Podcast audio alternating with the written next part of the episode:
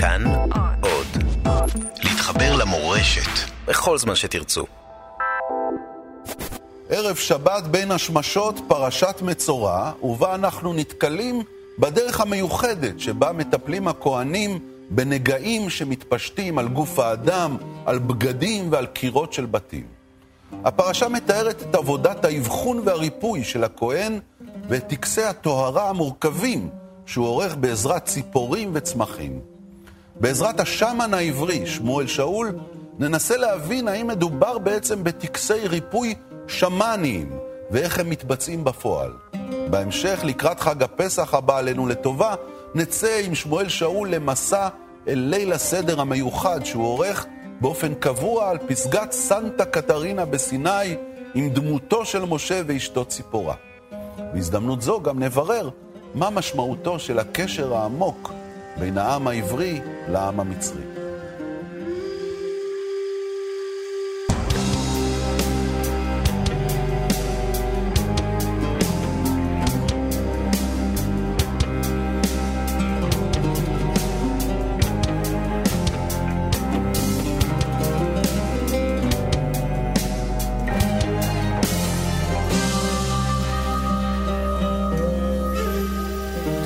שבת שלום לך, שמואל שאול. שבת שלום. שמן עברי, מה זה הדבר הזה? קודם כל, תודה שהזמנת אותי. בבקשה. ואני נושא תפילה שכל שנביא היום פה זה יהיה מאיר, ומאיר באלף ומאיר בעין. אינשאללה. ואני אקח את השם הזה ואני אוריד אותו לארץ, כי זה נשמע שם גבוה מדי, או... אז קודם כל, שמן זה מילה בסיבירית בכלל. שאנתרופולוג בתחילת המאה ה-20 אה, הגיע לאיזה שבט בסיביר והוא ראה את אנשי הרפואה שם, עושים כל מיני טקסים, ושם לאנשי הרפואה קוראים שמאנים. ואז איכשהו האקדמיה אימצה את התופעה הזאת, ולכל מי שעוסק ברפואה התחילו לקרוא... רפואה שם... שבטית. רפואה שבטית. למחשבים במקסיקו התחילו לקרוא שמאנים, לאנשי רפואה בפרו התחילו לקרוא שמאנים, ואיכשהו זה לאט לאט תפס. שתרבויות, כמו במקסיקו, שהיו קוראים לחבר'ה שלהם ברוכוס, אז הם גם קוראים להם היום שמאנים, ובפרו זה היה פאקוס, אז הם גם קוראים להם שמאנים. זה נהיה שם כולל לרפואה שבטית, ילידית, שמחוברת עם המקורות שלה. ונגיד שבשפה העברית קוראים לזה בעל שם. בעל שם. בעל שם, ויש אחד שהוא היה טוב מאוד בזה, ולכן קראו לו... בעל שם טוב. קראו לו בעל שם טוב. זה כמו שהיינו היום אומרים לאיזה רופא, רופא טוב, mm. אז ככה הבעל שם, הרי קראו לו ישראל. זה היה המקצוע שלו, ובגלל שהוא היה טוב, קיבל את התקנוי, בעל שם טוב. אתה בעצם אומר שמייסד תנועת החסידות, אה, שהשפיעה על היהדות בצורה שלא תאומן בכלל, הוא בעצם היה שמן. אני אומר ששמן זה איש רפואה, יש לו עוד כל מיני תפקידים, נגיד אותם תכף, והבעל שם טוב לגמרי היה איש רפואה. מעבר למנהיג רוחני ואדם שהביא חידושים גדולים, הוא עסק ברפואה. מי עוד מהמנהיגים הגדולים של עם ישראל היה כזה לדעתך? תראה, אני חושב, אחד השמאנים הגדולים בהיסטוריה של פלנט הארץ, יש לנו את הזכות שהוא בא מהשבט שלנו, זה משה רבנו. משה. והוא בעצם לא היה רבנו, כאילו אז לא היה את המוסד הרבני, לא קראו לו משה רבנו, הוא היה, הוא היה שמן, הוא עבד עם הטבע, הוא, היה לו תופעות מדהימות בטבע, הוא הלך, ראה את הסנה שאינו עוקל, הוא הבין שהטבע קורא לו, הוא עבד עם הבריאה, הוא היה עושה ניסים, הפך את המות לנחש וכו' וכו' וכו'. היה לו את כל מה שיש לשמן, וגם היום כשמלמדים בתרבויות שהן לא עבריות או יהודיות, מזכירים את משה כאחד השמנים המפורסמים בהיסטוריה. אז כשאתה אומר שאתה שמן עברי, זה אומר שאתה אה, אה, איש שמכיר ויודע את, ה, את הטכניקות או את האמצעים השונים של הרפואות האלה שאנשי... אה, תראה, אנשי השבטים אה, לימדו אותך? בוא נגיד איזה מילה יותר רחבה כן. על ההגדרה. קודם כל, שמן, אם נתרגם אותו, זה איש רפואה. כי בעל שם לרוב האנשים היום זה לא אומר שום דבר. Okay. אוקיי. כשאומרים בעל שם, זה מתייחסים לבעל שם טוב, אנשים חושבים שזה השם שלו. אז שמן הוא קודם כל היה איש רפואה, אבל הוא גם ניהל טקסים. אחד הדברים המשמעותיים שהוא היה עושה, הוא היה מלווה אנשים ברגע המוות, mm. לעולם המתים, והוא היה מלווה נשמות שמתחברות לעוברים ברגע הלידה. הכניסות והיציאות. הכניסות והיציאות, הוא היה מלווה אותם.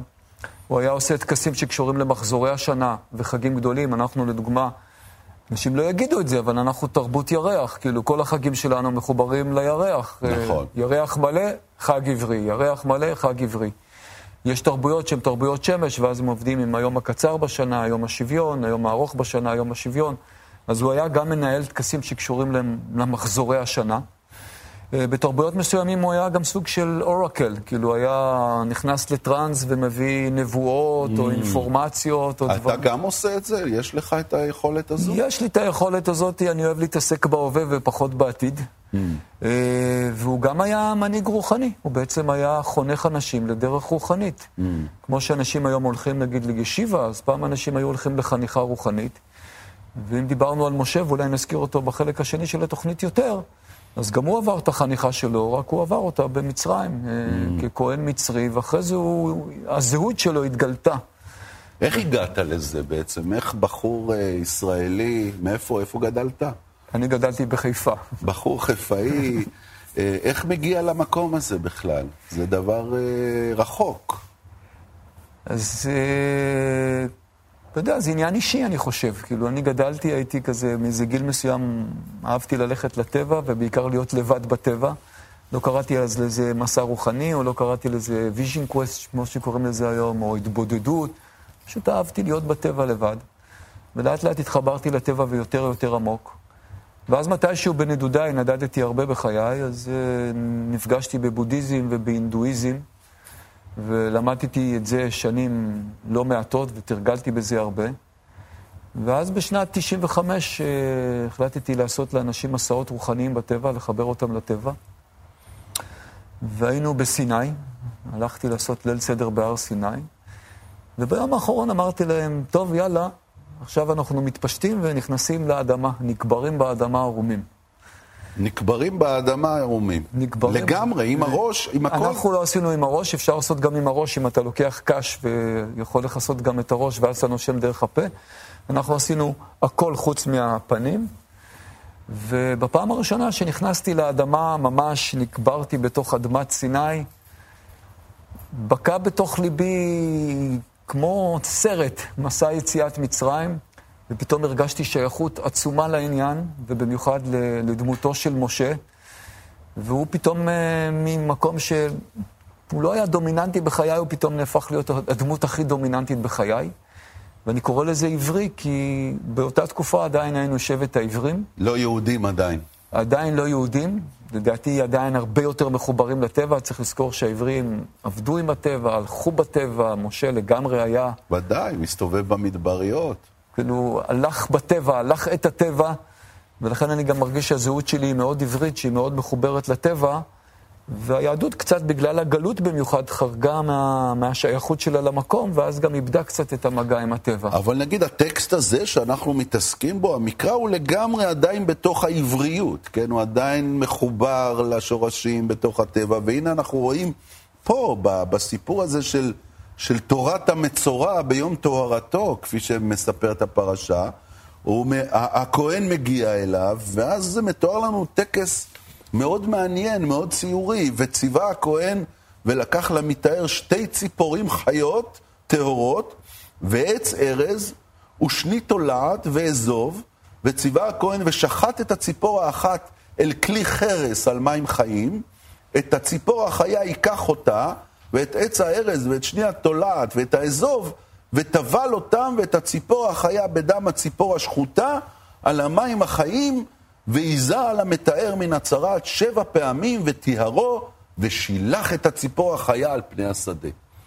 טקס שאם אנחנו קוראים אותו ככה, אין לנו מושג מה קורה. אני רק מדמיין היום אם למישהו שיש מחלת עור היה הולך לרופא, ואיזה רופא, והרופא היה אומר לו, תשמע, קח לך שתי, שתי ציפורים, ציפורים עץ ארז. תלך תעשה את זה. כולנו היינו מסתכלים על זה ברמה של אה, משהו שהוא הזוי לגמרי. מן הסתם. אבל בואו נרחיב את זה כי זה מאוד מעניין. אה, קודם כל, המשהו המאוד מפורט הזה, שנראה לנו על גבול הבדיוני וששייך לפעם, אה, הייתי במקסיקו, שעדיין יש שם תרבות שמאנית מאוד חזקה. ואתה נכנס לכנסיות, ממש לכנסיות, שהן לא כנסיות רגילות. כנסיות שמשלבות את כן, הפולחנים הקדומים ביחד. כן, אתה נכנס לכנסייה אחת באיזה כפר שקוראים לה צ'מולה, כל הכנסייה מלאה בעלי אורן, אין כיסאות, אין שום דבר, רק עלי אורן, מחטים של אורן, אורן, אורן, אורן. ובתוך זה אתה רואה בקבוקי קולה, ונרות, וביצים קשות, ותרנגולים, כאילו, משהו שהוא, אתה אומר, בתוך כנסייה. עכשיו, למה אני מספר את זה? כי האמונה שלהם, שהיא קצת מזכירה את מה שכתוב פה, זה שברגע שיש בבן אדם מחלה, סימן שנכנסה בו רוח רעה. אני חושב שיש משהו מופלא בשפה העברית, שאני עובד איתה הרבה, שבריא זה להיות חלק מהבריאה. Mm. זאת אומרת, כשאני חלק מהבריאה, אז אני בריא. וכשאני חולה, חול, מה האיכות של חול? זה שהוא מופרד להרבה חלקיקים. אז כשאני חולה, אז אני בחול, כאילו אני... אני, ב, ב, אני מופרד, בהפרדה, אני, מופרד אני לא מחובר. אני לא מחובר. ואז בעצם מה אומרים לך? כשאתה בריא, אז אומר שיש בך רוח טובה, או הבעל שם טוב שדיברנו דיברנו עליו קודם, היה לו ביטוי שאני מאוד אוהב אותו, ורוח רעננה נושבת בקרבי. זאת אומרת, אני מחובר לבריאה, והרוח הרעננה של החיים של הבריאה נושבת בי. וכשאני חולה, אז אני, אני בקווץ', mm. אני מופרד. ואז הרעיון הזה זה בעצם, אם אני אוציא את הרוח הרעה מהאדם, ואני אשלח אותה, אז האדם יבריא. Mm. וכל מה שכותבים פה, כן? וכל מה שכותבים פה זה בעצם טקס שבו הכהן באותה תקופה, שהוא איש הרפואה, תחשוב שהוא איש רפואה, כהן בשבילנו זה אחד שמנהל טקסים, ופתאום הוא גם איש רפואה. אבל אתה יכול לפענח את, ה, את הדברים הספציפיים? מה הציפור עושה, מה עץ הארז עושה, מה האזוב עושה, מה, לא, מה החומרים האלה אני עושים. אני לא יודע את העומק של זה, כי כל אחד עובד אחרת בדברים האלה. אבל הדברים האלה, אני חושב, זה קודם כל דברים של אלמנטים של הטבע. עץ יותר יהיה אדמה, ויש לנו ציפור שתהיה יותר אלמנט של הרוח. זאת אומרת, לקחת, אתה לוקח את, ה, את הרוח הרעה מאלמנט האדמה, את הרוח הרעה מאלמנט האש, את הרוח הרעה מאלמנט המים, את הרוח הרעה מאלמנט הספיריט, הרוח, ואתה משלח אותם. Mm. אחד אתה מקריב כקורבן, נותן סוג של מנחה, ועם השני אתה משלח אותו. זורק את הרוח. זורק אותו. ורק נגיד שיש משהו ש... אתה יודע, אם דיברנו על משה, אה, בדרך הרוחנית שלי אני ממש הולך, אני מרגיש את דרכו שלו. שהיא מתחילה כשהוא הולך במדבר והוא רואה את הסנה שאינו עוקל, ואז אתה יודע, כמו, כמו כל בן אדם צדיק שאומרים לו, שלח את עמי, אז הוא אומר, תשמע, מי אתה... אני? אתה הגעת לבן אדם הלא נכון, זה לא אני, כאילו, אני לא, זה לא בשבילי העניין הזה, אני לא מחפש ג'ובים, שום דבר. אבל הקול הזה הוא כל כך דומיננטי, שהוא בסופו של דבר במידת ההכנעה אומר, טוב, אני אעשה את השירות הזה. אבל ליתר ביטחון אומר, ואם ישאלו אותי מי שלח אותי... צריך אות. אז אומרים לו, אהיה אשר אהיה, כה תאמר להם, אהיה שלחני אליכם. והדרך הזאת שמתחילה באהיה אשר אהיה, מבחינתי, אולי הדבר הכי גבוה שאני מכיר אותו בתוך ליבי ובתרבות שלנו. שבאמת אתה אומר, אהיה אשר אהיה. זה קודם כל אהיה, אני אהיה. מה אני אהיה? אשר אהיה. יש לזה כל מיני סודות שלא ניכנס אליהם. שקשורים בתרבות שלנו לתנועה שנקראת רצו ושוב, לעלות מפה לשמיים, לחזור מהשמיים לפה. ובסופו של הדרך, כשהוא יורד מההר, אתה יודע, במעמד הר סיני, אז מה אומרים? קרן אור פניו. Mm. זאת אומרת, הוא הגיע למעמד הכי גבוה יש, וכשהוא יורד, קורן האור שלו. אבל בתנ"ך כתוב האור של הפנים שלו, בעין. אבל בשפה העברית יש את המעבר הזה בין האות עין לאות א'. יש גם את הכותנות אור של שאלוהים עושה לאדם וחווה בספר בראשית, שבתורתו של רבי מאיר היו אומרים לא כותנות אור עם עין, אלא כותנות אור.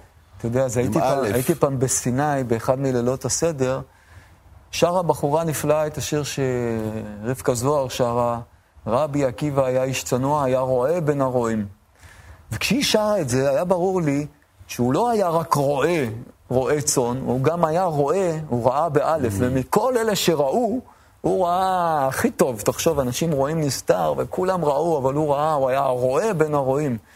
במעבר הזה בין א' לעין בתרבות שלנו, עושר ועושר, מאיר mm. ומאיר, עולם ואולם, יש רשימה גדולה של זה. אז כשאנחנו מדברים פה על מחלה שהיא של האור, היא בעצם מסמנת מחלה של האור הפנימי. שמשהו קבע באור הפנימי. כן, משהו, אור, אור זה חיים, כוח החיים, אהבה, קדושה, כל מה שיש, שאנחנו יכולים להגדיר אותו כאור, הוא, הוא כאילו קבע. והסימן שלו הוא רק... היציאה שלו החוצה, היציאה על, שלו על, על הגוף. על הגוף, ויש משהו יפה שזה על הגוף. כי אתה יודע, מדברים פה על צרה, אז בוא נהיה כנים. לראות מצורע זה לא נעים. אתה יודע, בתרבויות רבות היו עושים מושבות של מצורעים. נכון, גם פה. היו מפנים אותם. היו מפנים אותם החוצה, כי זה לא נעים לראות את זה. אבל כשיש לך מחלת עור, אז אתה כבר לא יכול להסיר שום דבר, אתה יודע, כואב אז לך... אז כבר חייבים ללכת כואב לך הגב, או כואב לך הברך, אתה במדרגת הסתר, אף אחד לא רואה את זה, אבל כשיש לך משהו על העור, ובמיוחד על הפנים, אז אתה יודע, חייבים. פנים, פנים, אז אין יותר הסתר פנים, אין יותר הסתר של פנימים, חייבים ללכת ולרפא את זה. שמואל, אנחנו נעשה פה הפסקה רגע, ותכף נשוב.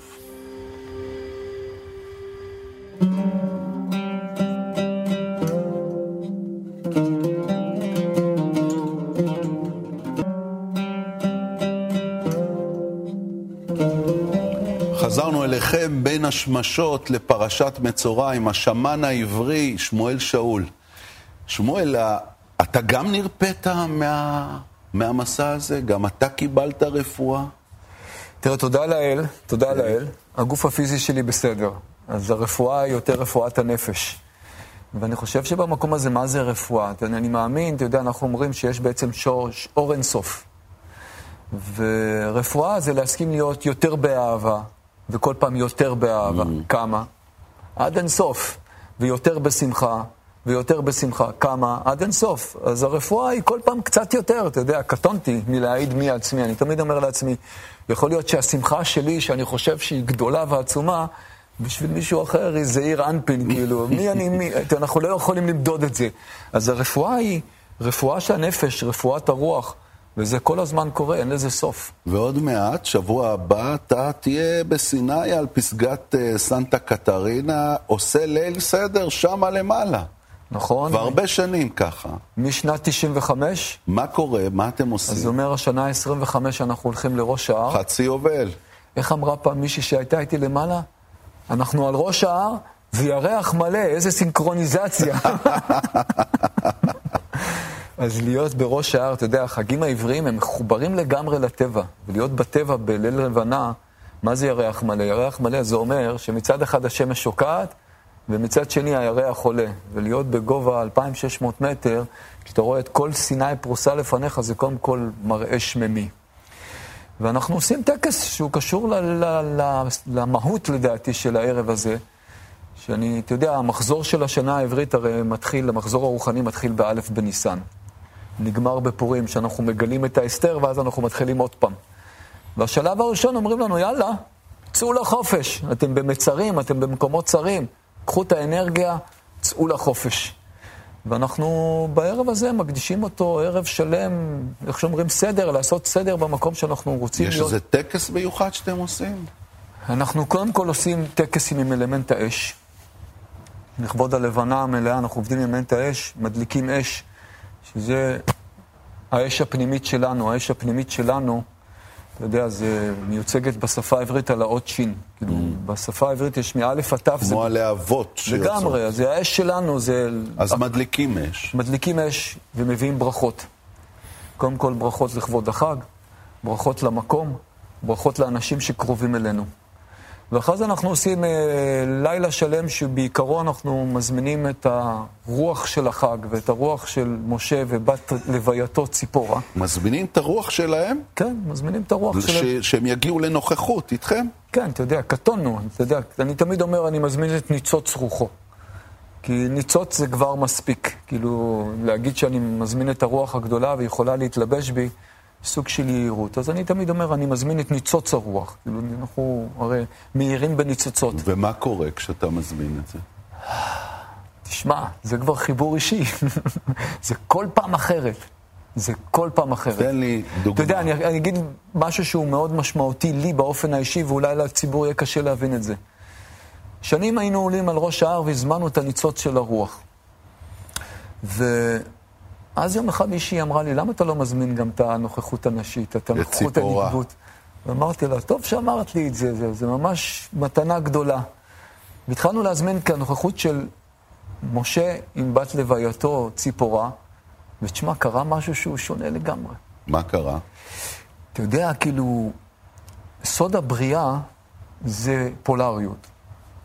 כאילו, הבריאה היא פולרית, לא דואלית. הרבה פעמים אנחנו חושבים, אנשים, שאנחנו חיים בעולם דואלי. אנחנו לא חיים בעולם דואלי, אנחנו חיים בעולם פולרי. מה ההבדל? פולריות זה שני כתבים הפוכים, כמו באות ב' בשפה העברית. שני עניינים הפוכים באותו עניין. אז זכרי ונגבי הם פולרים. ואנחנו יודעים שכשזכרי ונגבי נפגשים, אז הם יכולים לעבר. הזכרי והנגבי יכולים או להתחבר, או להתאחד, או לעבר. אני חושב שהאומנות שלנו, של התרבות שלנו, זה אומנות העיבור. זה אומר לדעת להביא חיים חדשים. לא רק ברמה של תינוק, אלא להביא חיים חדשים. עכשיו שנינו יכולים להביא חיים חדשים. בכל רגע אנחנו יכולים להביא חיים חדשים. לצורך זה אנחנו צריכים גם את הזכר וגם את הנקבה. בחשמל, גם את הפלוס וגם את המינוס. אז מה קרה שם? אני במתח. אז כל פעם קורה משהו אחר, אבל לדוגמה, פעם אחת באה, והרגשנו שאנחנו באמת מקבלים את הכוח להיות בחופש. ואז בא מסר מאוד ברור, אם אתה רוצה להיות בחופש, אתה צריך גם ללמוד לשנות, לשבור את ההרגלים שלך. זאת אומרת, נגיד עכשיו יצאתי לחופשי, הלכתי לרפואה, למסע, חזרתי מחוץ לארץ, הבנתי משהו בחוץ לארץ, שאני רוצה להשתנות, הבנתי שאני רוצה להפסיק לעשן, הבנתי שאני רוצה לאכול אוכל יותר טוב. ואז אני חוזר הביתה, ובבית מחכים לי ההרגלים שלי. הרגל זה מילה מאוד יפה בשפה העברית. למה? זה עד הרגל. זה נמצא למטה, קרוב mm. לאדמה. אז אם אתה רוצה לקבל רפואה טובה, ואם אתה רוצה לצאת לחופש, אז אתה צריך גם להסכים להשתנות. איך אתה צריך להשתנות? אתה צריך... אה, הלכת בצורה מסוימת, תלך בצורה אחרת. אוקיי, אבל, אבל שוחחת עם הדמויות של, אה, של משה וציפורה? יש גם דיאלוג עם, ה, עם הניצוץ של הנשמות האלה? לגמרי. ומה המסרים לכל אחד, לכל אחד יש דיאלוג יומיומי עם בורא עולם. אתה יכול ליצור איתו קשר ישיר ולנהל דיאלוג עמוק. לא, אבל שם, בטקס הזה, שזמן הם דיברו איתכם, אתם מנהלים שיחה, יש איזה דיאלוג? כן, יש דיאלוג, יש אפילו שאלות, יש חקירה. ומה הם אומרים? הם, מה, הם מדריכים את אישי. האנשים? הם... כן, יכולים להדריך את האנשים באופן אישי, כן. אבל זה יוצא ממך, או שזה כל אחד מרגיש uh, את, ה, את הרוח הזו בעצמו? זה לפעמים יוצא ממני, וזה לפעמים יוצא מהאנשים. הרצון שלי זה שכל אחד, uh, הרוח תבקע בתוכו, ולא, ו- ואני לא אהיה איזה סוג של מתווך. אני לא מאמין במתווכים. Mm. אני מאמין בקשר ישיר. אז הרצון הוא שזה כל אחד יבקע בתוכו. ואם אני לפעמים יכול להעיר באלף או להעיר בעין מעולמי, אז, אז הללויה. אתה בכלל מאוד מאוד קשור לתרבות המצרית, נכון? החיבור הזה בין ישראל, מצרים, דרך סיני, שנמצאת בתווך, היא מאוד משמעותי מבחינתך. אז אני אגיד פה שני דברים, והשני הוא מאוד חשוב. הראשון, שאם אנחנו לוקחים את המרקם של הפלנטה, אז בשמניזם יש גם לאדמה אנרגיה. והרצף של האנרגיה באדמה הוא מאוד משמעותי. ואחד המקומות החשובים בפלנט הארץ, בכדור הארץ, זה החיבור של מצרים וישראל. או אם תרצה, החיבור של הפירמידות במצרים והמקדש בירושלים. יש קשר? יש אתה קשר. אתה רואה קשר? כן, יש קשר. מהו? קשר, מה זה, מה זה מרכז, תחשוב, בעצם ממה אנחנו חיים? אנשים, אנשים שוכחים קצת ממה אנחנו חיים. אנחנו חיים במדרגת חסד. מה זה אומר? בבוקר אנחנו מקבלים את האור של השמש חינם. בינתיים. בינתיים. חינם, בוא נגיד, בוא נשאיר את זה. חינם, אנחנו לא משלמים עליו שום דבר. והדבר השני, מאיפה אנחנו ניזונים? אנחנו ניזונים בסופו של דבר מהאדמה. הצומח שיודע לעשות פוסטונטינטזה, יודע להפוך אור לאנרגיה. תחשוב, זה מדהים, אתה לוקח אור והופך אותו לחומר. אז אנחנו בסופו של דבר ניזונים גם מהאדמה, אז לאדמה, אנחנו אוכלים את האנרגיה של האדמה, לאנרגיה יש אור. אז ברצף של הפלנטה יש מקומות עם נקודות אנרגיה מוארות יותר. אחד מהם, ללא כל ספק, הוא ירושלים, הר המוריה. הר המוריה, יש, זו נקודה? זה הנקודה. וגם סיני מחברת בין אפריקה לאסיה, זה החיבור הזה, זה אזור שהוא מאוד משמעותי לפלנטה, לכדור הארץ. ואני שמה ביום הזה, אני אגיד לך למה, יש לי איזו סיבה אישית קטנה ותסכים לשמוע אותה. אתה יודע, בתרבות שלנו אומרים ללכת בפרדס. זה אומר לעבוד בארבע רובדים, פשט, רמז, דרוש, סוד. וגם לפשט יש איזה ערך מסוים. עכשיו, בתרבות שלנו יצאנו ממצרים לפני כמה? 3,300 שנה פחות או יותר, נכון? זה התאריך. ככה אומרים. ככה אומרים. ועדיין בליל הסדר יש איזה רגע שאנחנו מכים במצרים. Mm. עכשיו אני שואל אותך, ואתה מכיר את עמנו. תאר לך שבמצרים היה חג, שבו בחג הם היו לוקחים איזה קערה ומכים ביהודים. בעברים. ותאר לך שבאיראן, שאנחנו כל כך אוהבים אותם, היה להם איזה חג והם היו מכים ביהודים. מה אנחנו היינו מרגישים עם זה? או מה אמור להרגיש מצרי שאני מספר לו מה אני עושה בליל הסדר? אז יש לזה סוד, כאילו הסוד זה של המכות מצרים, זה אני מכה במקומות הצרים שלי. במצרים שלי. במקומרים, נכון, במצרים שלי. אז בואו נחליף את זה, עשר מכות במצרים ולא במצרים, כי עדיין לפשט יש איזה ערך מסוים. כשאני מכה במצרים, אני לא יכול להרגיש שאני אוהב מצרי באותו רגע. אז הייתי, כאילו, אני חושב שאנחנו במדרגה רגשית מספיק בוגרת ובשלה בשביל להפוך את זה למצרים ולא למצרים, mm. ולהאמין שאנחנו באמת יכולים לחיות בשלום ואחווה, כי אם אני מתמקד במצרים, אני שומר על איזה סוג מסוים של... אז את ההגדה של פסח, אני מניח שאתם לא קוראים ככה שם על פסגת סנטה קטרינה. אנחנו משתמשים בחלקים היפים שלה. מה הם ההלל, השירים? ההלל, השירים, חדגדיה, מי יודע, מה נשתנה, שאלה נפלאה, מה mm. נשתנה? Mm. הדבר הכי קשה זה להשתנות. אז אנחנו לוקחים אליה את החלקים של שפכנו, דיינו, הכינו, מעכנו, אנחנו...